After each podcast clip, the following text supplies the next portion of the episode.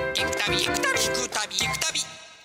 朝日放送グループホールディングス社屋の北側です。はい、あのガラス張りの番組宣伝のポスターなどが貼ってあるんですけれども、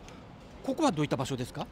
あの今、えー目の前をこう東西の道が通っております。はいでこの道がですね、えーかつては川でした。川。はい、うんはい。で名前がしじみ川という川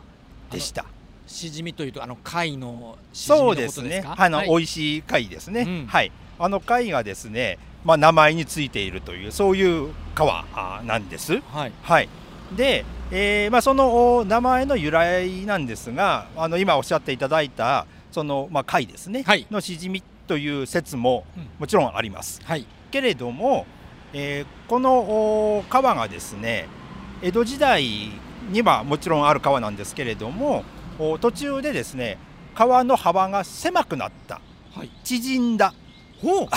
で縮み川ほう。あ 縮んだので縮みあ川というところから来てるんではないしかと。じみ川、しじみ川、しじみ川、しじみ川、万歳みたいな感じですねそうですね。はああ、いといそう説もあります。へえ。はい。ということはこの朝日放送の社屋って本来なら南側が堂島川、はい北側がしじみ川ということで挟まれてる、はい。場所だったんですねままさに堂島という島ですね。ああなるほどはい。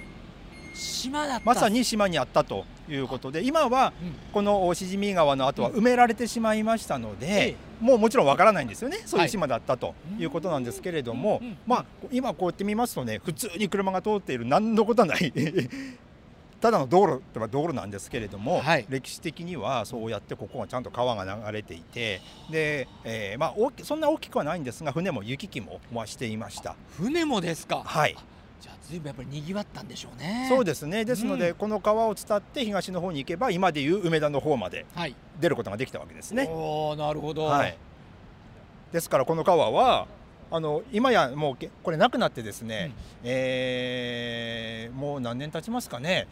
あの大きな火事がありましてですね、でその火事が、まあ、きっかけで、うんえーその後の瓦礫をですねこの川に投入して、うんでそれで東の方から埋められてしまったというですね、へえそういうう歴史が実はあります。いろんな歴史があるもんですねはい